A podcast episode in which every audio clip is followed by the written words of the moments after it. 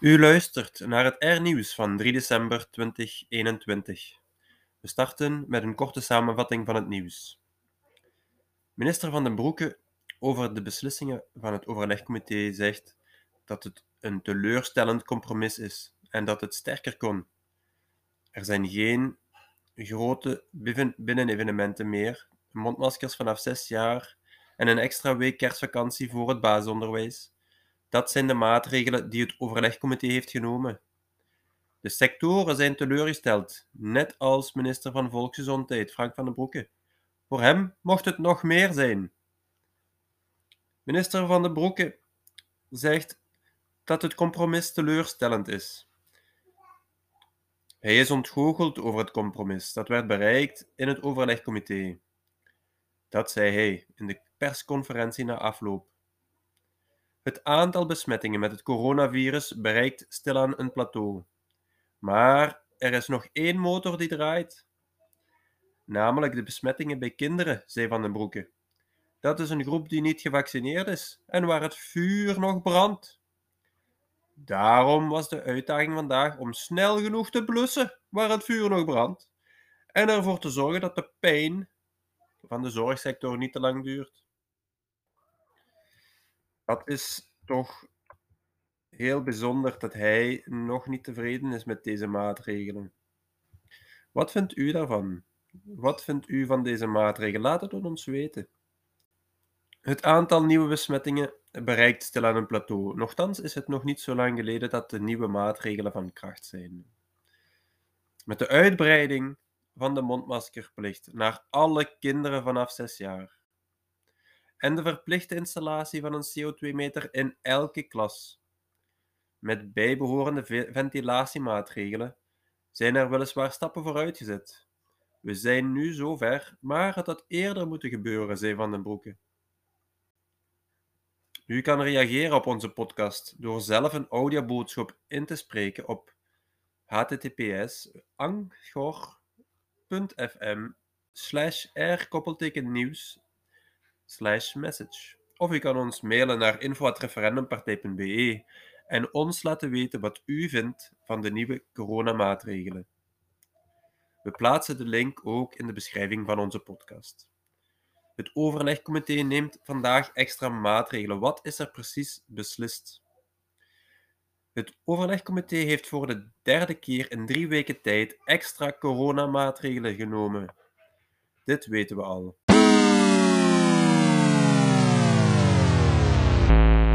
Kinderen en onderwijs. Kinderen moeten voortaan vanaf 6 jaar al een mondmasker dragen. Op school, maar ook op alle andere plekken waar het mondmasker verplicht is. Een klas zal sneller in quarantaine moeten gaan. Dat zal gebeuren vanaf 2 besmettingen per klas. Tot nu toe was dat vanaf 3 besmettingen. Alle klassen moeten een CO2-meter hebben. Gaat de waarde boven de 900 ppm, dan moet er actie worden ondernomen. Een waarde boven 1200 ppm betekent dat de leerlingen de klas moeten verlaten.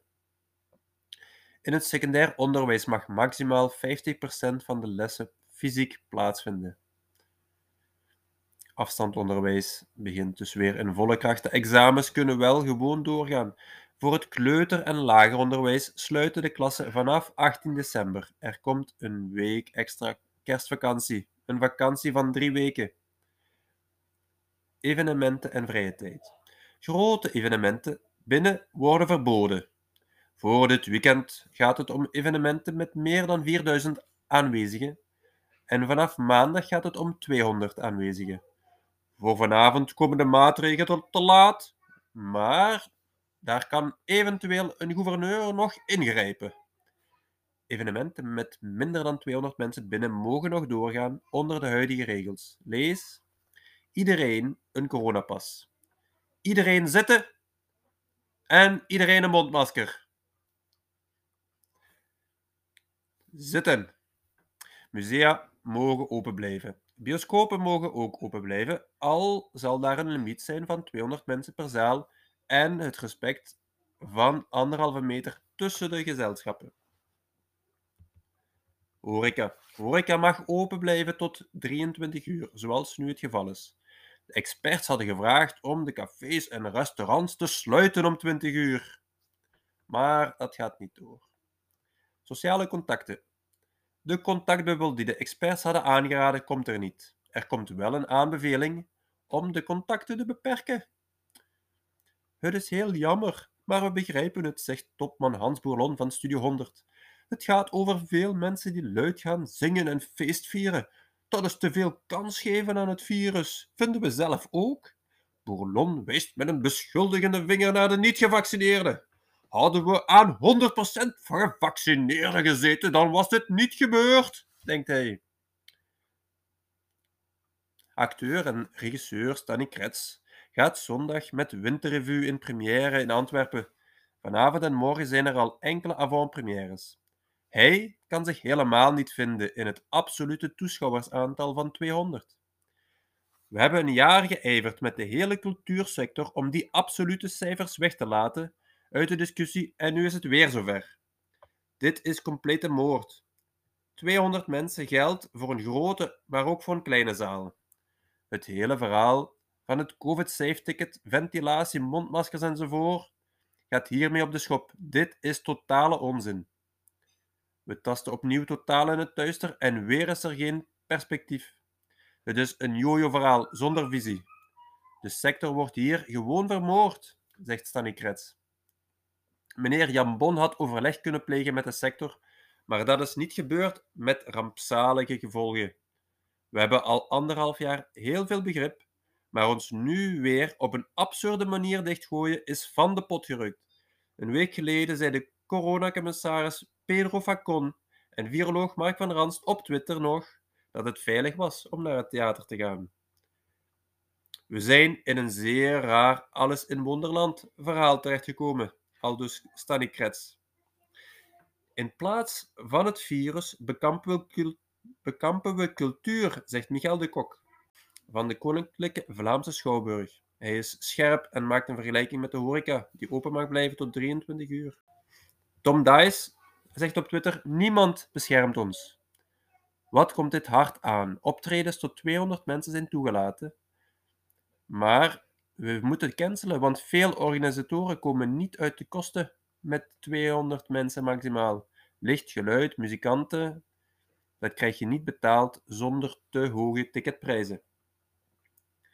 Peter de Caluwé van de directeur van de Muntschouwburg, heeft geen begrip voor het besluit. Dit is onkunde, zegt hij. Het is wetenschappelijk nergens bewezen dat de cultuurhuizen haarden van besmetting zijn. Ik spreek ook namens collega's en voor ons is dit een beslissing die genomen is op basis van perceptie, niet op basis van de realiteit. Dit vind ik heel erg belangrijk, dat hij ook zegt dat het beleid is gebaseerd op perceptie, niet op basis van de realiteit. En dat is ook mijn indruk. Ik wil graag weten, wat denken jullie daarvan? Hij zegt verder dat de luchtkwaliteit in de zaal beter is dan in de rest van Brussel. Peter de Caluwé van de Muntschouwburg. Wat betekent het concreet voor de Munt, waar op 12 december een grote productie in première gaat? De facto betekent reduceren tot 200 een sluiting van onze huizen. Het is ondenkbaar dat wij dergelijke investeringen gaan doen om voor 200 mensen te spelen. Terwijl het haalbaar is om voor volle huizen te spelen. De voorbije maanden hebben we bij alle voorstellingen metingen gedaan. De luchtkwaliteit in de theaterzaal is beter dan in de rest van Brussel. Ik kan deze beslissing niet accepteren. Hij blijft naar eigen zeggen strijdbaar en wil nu vandaag of morgen overleg met de verantwoordelijken die boven onze hoofden beslist hebben zonder 1 gram inspraak. Ik kan deze beslissing niet accepteren, zegt hij. De Caluwé wijst er nog op dat december de drukste maand is voor de cultuursector. Deze perceptiestrijd die gevoerd wordt is slecht voor het publiek dat op het verkeerde been wordt gezet. Joost Magerman van het Antwerp Symphony Orchestra zegt: we blijven spelen, we blijven concerten geven. Maar na 2 jaar is het toch tijd om proportioneel te werken met criteria volgens locaties. U begrijpt dat 200 mensen in een zaal met een capaciteit van 2000 absurd is. Verder is er in Zuid-Afrika gek genoeg van een crisissituatie geen sprake, aldus Afrika-correspondent Mark Schenkel. De ogen van de wereld zijn op Zuid-Afrika gericht, sinds daar de Omicron-variant van het coronavirus werd ontdekt. Mogelijk is dit de besmettelijkste variant tot nu toe. Het ene na het andere land stelde een inreisverbod in, of een reisverbod in.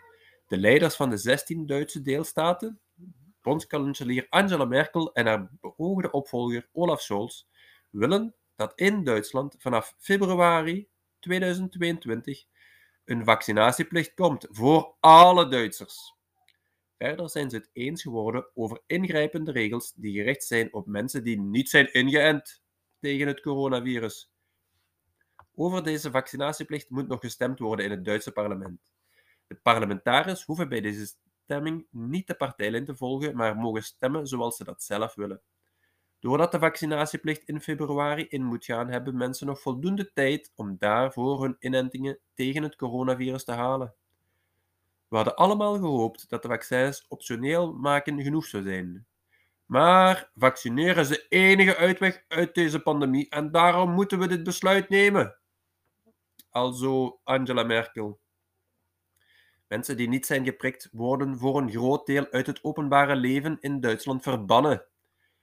Veel vrije tijdsbesteding is alleen toegankelijk voor mensen die zijn gevaccineerd tegen het coronavirus of die recent zijn genezen. En zelfs dan is er op sommige plekken nog een negatieve testuitslag nodig. De regel geldt voor horeca, theaters, bioscopen en niet-essentiële winkels zoals kledingwinkels. Supermarkten blijven wel voor iedereen open. Discotheken en nachtclubs mogen open blijven, maar moeten sluiten. Zodra er meer dan 350 besmettingen per 100.000 inwoners van de betreffende regio zijn geteld in de afgelopen week. De vierde golf moet snel gebroken worden, zei Merkel tijdens het aankondigen van de regels. De regering hoopt dat het aantal besmettingen snel terugloopt. De vierde golf wordt stilaan een Vlaamse golf, lezen we verder. Walen en Brusselaars, waar ligt het aan? Terwijl de Vlaamse hospitalisatiecijfers de voorbije week met 26% stegen, nam de druk op ziekenhuizen in Wallonië met 7% af. Vlaanderen kampt als best gevaccineerde regio in België met de zwaarste gevolgen van de vierde golf. Verder lezen we ook dat 41% van ondervraagde jongeren aangaf twijfels te hebben bij de vaccinatie tegen het coronavirus.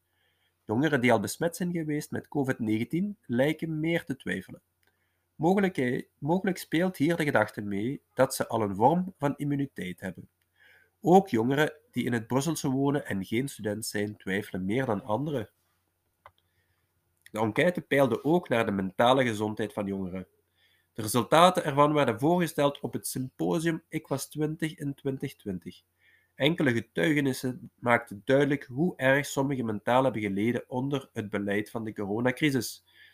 Volgens kinder- en jeugdpsychiater professor Dr. Veronique Delvin heeft de crisis het aantal angstaanvallen, depressies en zelfmoordpogingen doen stijgen met 150% tot 200%.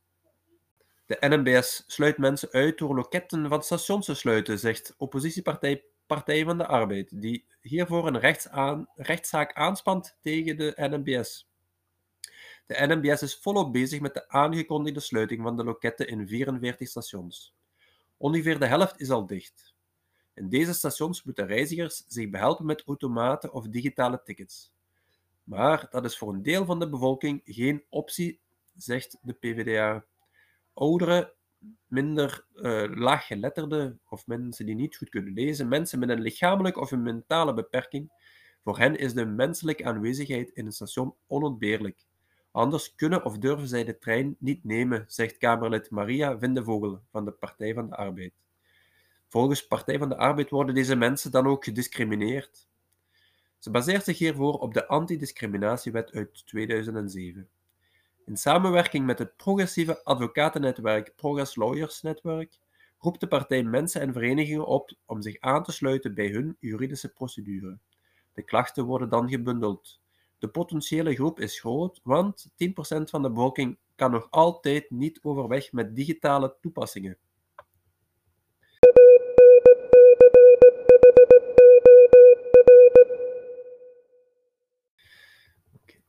En dan nu het weerbericht. Weer voor de komende dagen. Vanavond en vannacht is het betrokken en valt er over het oosten nog wat winterse neerslag, die daar overigens wat intensiveert. Onder de 500 meter gaat de neerslag er geleidelijk over in regen, die tijdelijk aanvriezend kan zijn. Boven de 500 meter kan er aanvankelijk nog 1 à 4 centimeter sneeuw bijvallen. Elders valt er wat regen. Na middernacht dooit het overal, met eerst licht en soms matige regen. Naar de ochtend toe wordt het droger in het westen met kans op enkele opklaringen. De minima worden in de avond bereikt en komen uit op min 1 graad in de Hoge Venen, 3 graden in het centrum en 5 graden aan zee. Er staat eerst een matige tot vrij krachtige zuidenwind, later wordt de wind zwak uit zuidelijke tot veranderlijke richtingen. Zaterdag start de week vaak bewolkt en overwegend droog. In het zuidoosten kan er eerst nog wat regen vallen. Naar de middag toe en in de namiddag trekken verse buien of perioden van regen het land binnen vanaf de kust. Maxima van 3 graden in de Hoge Veenden, 7 graden in het centrum en tot 8 graden aan zee. Er staat een zwakke tot matige zuidwestenwind, later ruimend naar west en aanwakkerend naar matig. Aan zee wordt de wind vrij krachtig tot krachtig met pieken tot 50 à 60 km per uur. Zaterdagnacht verlaten de laatste buien ons land via het oosten, waar ze eerst nog een winterkarakter kunnen aannemen over de toppen. Elders verschijnen brede opklaringen en wordt het droog. Over het uiterste zuidoosten en aan zee kunnen nog enkele winterse buien vallen. In Hoog-België kunnen de lage wolken gevormd worden. Minima van min 2 graden in de Hoge Venen en 0 tot min 1 graad in het centrum en 5 graden aan zee. In het binnenland is er dus opnieuw gevaar voor gladde wegen door opvriezende natte weggedeelten. De wind wordt zwak tot matig, aan zee vrij krachtig uit zuidwesten. Zondag wordt het overwegend bewolkt met in de Ardennen enkele sneeuwbuien en elders winterse buien. De maxima liggen rond het vriespunt in de Hoge Ardennen, rond 4 graden in het centrum en rond 6 graden aan de kust. De wind waait matig uit het zuidwesten tot westen en wordt in de namiddag tijdelijk zwakker. Op naar de avond toe opnieuw aan te wakkeren uit het noordwesten over het westen van het land. Zondag doe je dus best warm aan als je naar een manifestatie wilt gaan. Word nu lid of donateur van de referendumpartij en breng de reden terug. Help ons het nieuws maken dat u wilt horen en de agenda bepalen die onze samenleving vormgeeft, nu en in de toekomst. Wilt u ons wat vertellen? Stuur uw mail naar info@referendumpartij.be of laat een audiobericht achter. Misschien hoort u zichzelf dan binnenkort op een van onze volgende podcasts. Zaterdag 4 december is er in Brussel een nationale manifestatie van de brandweer voor betere arbeidsvoorwaarden en tegen de vaccinatieplicht, voor het behoud van hun job. Zij komen in Brussel samen om 10 uur. Zondag 5 december om 13 uur is er in Brussel-Noord een tweede grote nationale manifestatie voor alle geïnteresseerde inwoners die geen steun bieden aan dit coronabeleid, om hun eigen persoonlijke redenen. En wij zullen hier ook aan deelnemen als referendumpartijleden voor zelfbeschikkingsrecht en referendumrecht. Wilt u met ons meewandelen? Contacteer ons dan op 0484 313135. Wij spreken af om 12 uur in Brussel-Noord. Ik ben Bart Nees en dit was de R-nieuws podcast van 3 december.